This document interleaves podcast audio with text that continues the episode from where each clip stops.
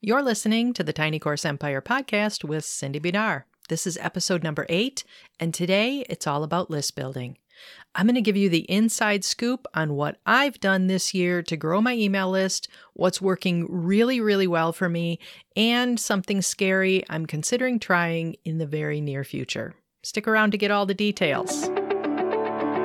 Welcome to the Tiny Course Empire podcast a weekly show dedicated to helping you launch and grow your digital course business, even if you don't have a big team or a six figure ads budget. We'll help you design smart systems, take consistent action, and achieve massive success on your own terms. Now, here's your host, Cindy Bidar. Hey guys, welcome back and happy Thursday, or you know, whatever day you're listening to this. Back on episode six of this podcast, I gave you a step by step plan for creating an email funnel from deciding on your opt in offer to closing the sales with your amazing and timely calls to action.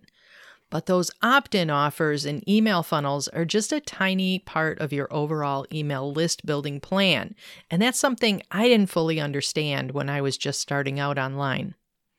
I had heard the advice, of course, to create an opt in gift, and I did it. I didn't do it particularly well, as you'll hear in that episode, but I did create an opt in offer, but it just wasn't enough. It might have been, even as bad as it was, it might have been enough if I'd had more traffic. But with just a handful of visits to my site every day, it was pretty clear that it would take me years to build a meaningful list of subscribers. I'd love to tell you that I sat right down and made a plan and that all of my list building efforts fell right into place after that. I really wish I was that smart, but I'm just not. It took me a while, years even, to figure out how to actually grow an email list. And it turned out that I was making it so much harder than it had to be. So that's what we're talking about today how to make it easy to grow your email list. Before we dig into what I do to grow my list, I want to start off with the things that I don't do. And the big one here is paid advertising, which I've never put any serious effort into. If in the beginning I had had the money to throw at Facebook or Google or some other ads network, I might have been able to fast track my list building efforts. At the time, I was bootstrapping everything, so I just didn't have the budget for it. And honestly, I'm kind of glad I didn't go that route because it's not just about the cost of the advertising. Using paid ads is more about understanding how to find the right audience on the right network with the right offer so that you don't fill your list with thousands of subscribers who won't ever buy from you. Or even worse, so you don't end up spending 10 or 20 or even more to just get a new lead. So, like I said, I've dabbled in ads in the past, but it's not something I'm doing right now, nor do I have any plans for it in the near future. Now, maybe someday when I want to put the time and the energy into becoming good at it, I will, but that's not my focus right now. Another thing I don't use is social media. You may not know this, but a couple of months ago, I deactivated or I deleted all of my social accounts. If you've looked for me on Facebook or Instagram and couldn't find me, that's why. And truthfully, I never really used social for business anyway. It was always personal connections. So, as a list builder, social media just was never a thing for me. Now, in the interest of full disclosure, at the time of this recording, I did just agree to partner with social media app MissingLettr for a 90 day social trial. So if you start to see me popping into your feed on Facebook or Twitter, that's what's going on. I'm going to report back on how that works out for me and whether or not I'll continue with it. But up to this point, social media has not been a factor in my list building efforts at all. Okay, so if those are the things I don't do, what exactly do I do to grow my list? Well, let's talk about the eight strategies that I've used in the last year to add about 3,000 engaged subscribers to my list.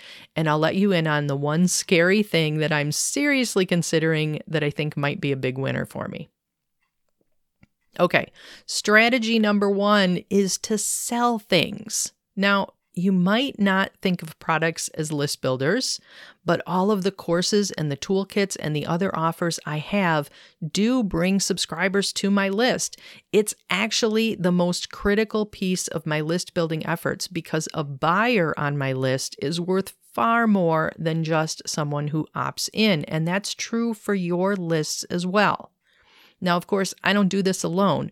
I have to have a way to attract those new buyers. Otherwise, I'd just be making offers to the same people over and over again, and that's not sustainable long term.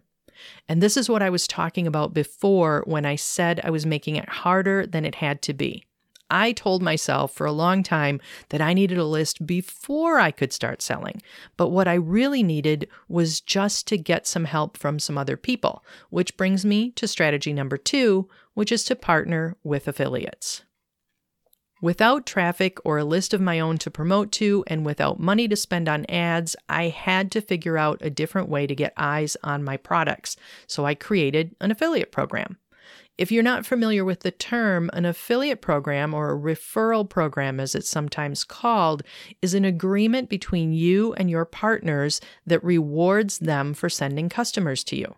Now, obviously, this one isn't technically free since I do pay my affiliates, but I'm counting it as free for this list because there are no upfront costs.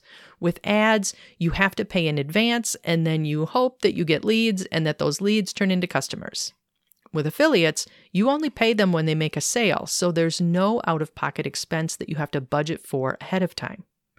That means for brand new digital product creators like I was, an affiliate program and one or two friends with established lists who are willing to send an email, that can really kickstart your list building efforts without causing a big dent in your operating budget. Back in 2018, when I had just decided to pivot from service provider to product creator, I released my operations and marketing checklist pack and a friend of mine, Tracy Roberts from Piggy Makes Bank, messaged me to ask if she could promote it. Of course, I said yes, right? And a few days later, thanks mostly to Tracy's emails, I had added 300 new subscribers to my own email list. I get similar results to that even today when I release a course that strikes the right chord with an affiliate and their audience. So, leveraging those relationships is one of the best ways to keep my email list growing. I'm always on the lookout for new affiliates to partner with, and I make it a point to stay in close contact with my, affili- with my existing affiliates as well. I partner with other business owners in different ways too, and that's strategy number three. One new thing I was invited to try this year was an email swap with Debbie Gartner, the flooring girl. We both agreed to give away an entire course for free to the other's email list. I'd never done anything like this before, and I didn't quite know what to expect, but I was really very pleased with the results. If I recall correctly, and I may not have these numbers exactly right, but this one added around 300 new subscribers to my list. The key here is to partner with somebody who has a similar audience, but where there's not a lot of overlap in subscribers. It wouldn't make a lot of sense to do an email swap with someone who shares 80 or 90% of your list, for example, because then you're just not bringing in new people, you're just recycling the same old people. Not that there's anything wrong with the old people, but the aim here should be to branch out into newer audiences. By far, my biggest list builder of the past several years is strategy number four, and that's participating in bundles and giveaways. Let me explain how these work in case you're not familiar with them. Bundles and giveaways are actually two different things, but I'm going to lump them together because they're similar when you use them as list builders. How a bundle works is that someone is the host and they invite course and product creators to donate a product, which the host then bundles all together and sells access to all of those products for a small fee. Then, when a customer buys the bundle, the host provides instructions for them to get access to all of the courses or products or software or whatever. The customer can then choose whatever they want from the bundle and get access to it just by opting into the course or product seller's list. A giveaway works exactly the same way, except the customers don't pay to get access. They just opt into the giveaway host's list in order to gain access to all the goodies in the giveaway. Now, you might be wondering why on earth I would give away a course just so someone else can sell it or give it away for free. So here's the appeal. When you participate in a bundle or a giveaway, you also agree to promote it. So, for example, over Thanksgiving each year, I participate in the Feast of Education event that Kathy Demers of Business Success com hosts. As a participant, I'll email for that event several times, and so will all of the other course creators who take part, and so will Kathy. So, together, our combined lists total somewhere in the hundreds of thousands, which means that lots of buzz about the event happens, lots of opt ins happen, and potentially lots of new subscribers for everyone who participates. You can think of it as a great big email list swap, right? Some of the best bundles and giveaways that I've participated in have been BC Stack, which this year added around 700 new subscribers to my list, and Ultimate Bundles, which brought me another 400 subscribers or so. And of course, Kathy's Feast of Education is always a winner too. Now, not everything has been a big winner for me, and I'm a lot more selective about the events that I do take part in, mostly because my marketing calendar is almost always full. Also, many of the bundle and giveaway offers that come across my desk share my existing audience, and it makes much more sense, like we already talked about, to focus my limited promotional time on getting in front of new audiences rather than being presented to the same audiences over and over again. Regardless, this is a great strategy. And if you have a few products already available, it's one that's really easy to implement. The only problem is where do you find these amazing bundles and giveaways to participate in? People ask me all the time how to find good giveaways, and I wish I had a secret weapon to share with you. Often you won't hear about events like this until it's already happening and it's too late to throw your hat in the ring. There are some annual or even more frequent events like BC Stack and Ultimate Bundles that you can apply to, and I'll post the links to those in the show notes. I will also post a link to a resource page from Val Selby, who manages a lot of these bundles. She has a page on her website where she has a calendar of upcoming events. So you're going to want to check that out too. Be sure to bookmark that link. Another thing that you can do is to let your business friends know that you're looking for events to participate in. What often happens is that those who are hosting events will ask for recommendations from their participants for other people who might be interested. So, by putting the word out to your business friends and colleagues, you're inviting people to share your contact info with those event hosts. And honestly, once you're in one or two higher profile giveaways or bundles, you aren't going to have to go looking for them to participate in again. They will come looking for you. You might find that some of the giveaway event organizers do ask for a participation fee. That makes this not always a free option. And in the past, I've been against this pay to play model, especially since I'm driving a not insignificant amount of traffic to the organizers list as well. In other words, they're not doing this out of the goodness of their hearts, they're growing their own email lists too. But that said, I find it is worth paying in some cases when the participant list is one that's beneficial for me to be associated with, and when there is not, like I said, a lot of overlap with the lists that are coming to the party.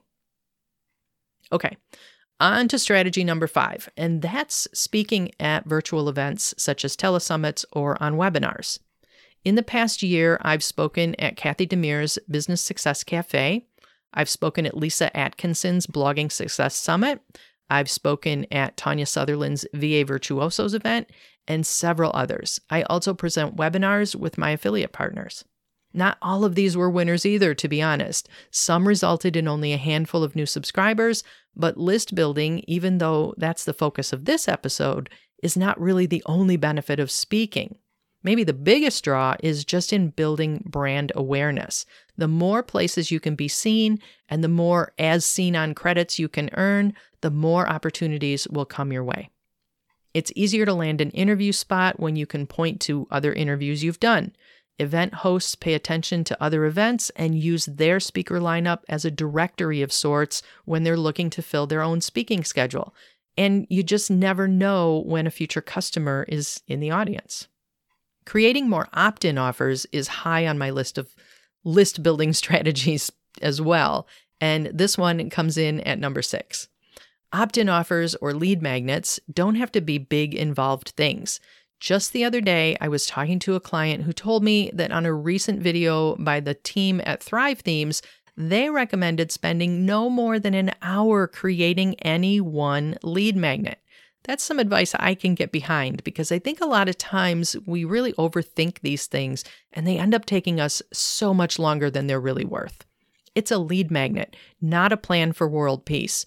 Get it done, get it out there, and then make another one and another one and another one. One of my favorite opt in offers or lead magnets to create is what's called a content upgrade. That's where you create an opt in gift or a freebie that's specific to a piece of content. For example, if you go over to the show notes for this episode, and you'll find them at tinycourseempire.com forward slash eight, the number eight. If you go there and you scroll down to the bottom of the show notes, you're going to find a freebie that I made you just for this episode. It's a checklist of 26 additional ideas you can use to grow your mailing list. And because it's specific to this episode or this content, it's a content upgrade. Now, I love content upgrades because they let you really segment your list. If you drop your name and your email into the form in the show notes for this episode, for example, I will already know a couple of things about you. I'll know, number one, that you're a podcast listener, which is awesome. Thank you for that. And I will also know that you're interested in list building. Knowing those two things lets me tailor my content and my emails just for you. And I think that's pretty cool. So not only am I growing my list, but I'm doing it in a way that allows me to offer more value to you, which in turn creates better engagement. And better engagement means fewer unsubscribes, which helps my list keep growing. Make sense? But here's the thing the best lead magnet in the world won't do you any good at all if nobody sees it, which is why my seventh list building strategy is to make sure my opt in offers get seen. If you go to my site at cindybidar.com, you will see opt in offers in the sidebar on the blog, in the header, at the top of the homepage, and in what's known as a welcome mat or an overlay, which is just a full page pop up that shows up when you first land on the page. I may even have some pop ups on select pages, but to be honest, I don't use those too much. The point is to give potential subscribers lots of opportunities to grab something of value and get on my list. Remember that just because you're aware of an offer, you meaning the business owner, not everybody has seen it. Or maybe they saw it and, like I do, they immediately reached for that little X to close the form so that they can finish reading the article or listening to the podcast or whatever. Honestly, I cannot tell you how many times I've seen something intriguing on that form just in the instant that I clicked to close it, and then I couldn't figure out how to get it back so I could actually opt in. Once I started to think that I hadn't heard from a particular marketer for a while, and I had missed his emails. So I, I wasn't hearing from him, and I, you know, I, I knew that I'd dropped off his list somehow. I thought maybe I'd unsubscribed. So I went to his site to find an opt in form and I couldn't even find one. I had to actually message him to get back on his list. Now, most people are not going to go to that much trouble just to get on your email list. So make sure that you give them lots of opportunities to see your opt in offers and to take action if they want to. Don't make them work for it. Okay, Last one, and this one isn't so much about getting the opt in as it is about building the relationships after you do. See, there's a whole lot more to list building than just driving signups. It's equally important, or maybe even more so, to engage with subscribers after they opt in. That means a consistent email schedule is a must for me and something I recommend for you as well. When I used to email sporadically and sometimes not for weeks or months at a time, every email I sent resulted in a flurry of unsubscribes and a few spam complaints. That's just because people went so long without hearing from me that they forgot who I was or why they subscribed in the first place. A consistent email schedule is the best way to prevent that. And by consistent, I mean at least weekly. You don't have to mail six days a week like I do, but you should be sending something every single week. And along with a consistent email routine, a regular list cleanup routine is helpful as well. Every other month or so, I do a search in ActiveCampaign, which is my list provider, I do a search for anyone who hasn't opened or clicked any email or visited my website in 90 days or more, and I unsubscribe them.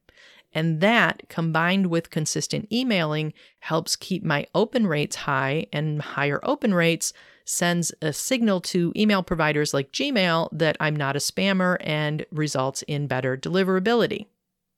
So there you have it eight things that I did in the past year to grow my list and that you can do as well. Number one, create and sell digital products or courses. Number two, create an affiliate program and get other people to help you sell your products and courses. Number three, partner with other business owners in different ways. Number four, participate in bundles and giveaways. Number five, speak at virtual events. Number six, create more opt in offers. And number seven, give your website a generous sprinkling of opt in forms so that your site visitors have plenty of opportunities to join your list. And finally, number eight, email consistently, and keep your list clean and engaged. And I promised you that I would share one thing I'm considering, and that's placing a course up for sale on AppSumo. If you haven't heard of AppSumo, they're a marketplace for digital sellers. They have a huge audience, and some pretty big companies have launched on AppSumo with really good results. Now, I said I'm considering it, and let's face it, I'll probably go for it. But it's a scary thing to put yourself out there in front of tens of thousands of sumolings, as the AppSumo fans are called. They can have pretty high expectations, so I want to make sure whatever I offer over there really over delivers. I'll keep you posted on how that one works out. In the meantime, I'd love to hear from you. Head over to the show notes for this episode at tinycourseempire forward slash eight. That's the number eight, tinycourseempire.com slash eight and tell me what list building strategies are working for you right now and what you're going to do in the future to add more subscribers to your mailing list. If you need some ideas, be sure to grab that content upgrade that I have for you at the bottom of the show notes, which is going to give you 26 more, mostly free ideas that you can start using. I can't wait to hear what's coming up for you and what's working in your list building efforts. Have a terrific day, everyone, and I will talk to you again next week. If you like what you hear on the Tiny Course Empire podcast, you're going to love all of the courses you'll find inside my Six Figure Systems membership. That's my monthly membership where we dig into online marketing for regular people like you and me. We don't do big launches or have the big headaches and the big expenses that come with them. Instead, we focus on creating repeatable, sustainable systems that continue to grow over time and that don't suck up all of our energy or require a 10 person team to manage. You can come see what we're all about at sixfiguresystems.com, and I'll see you on the inside.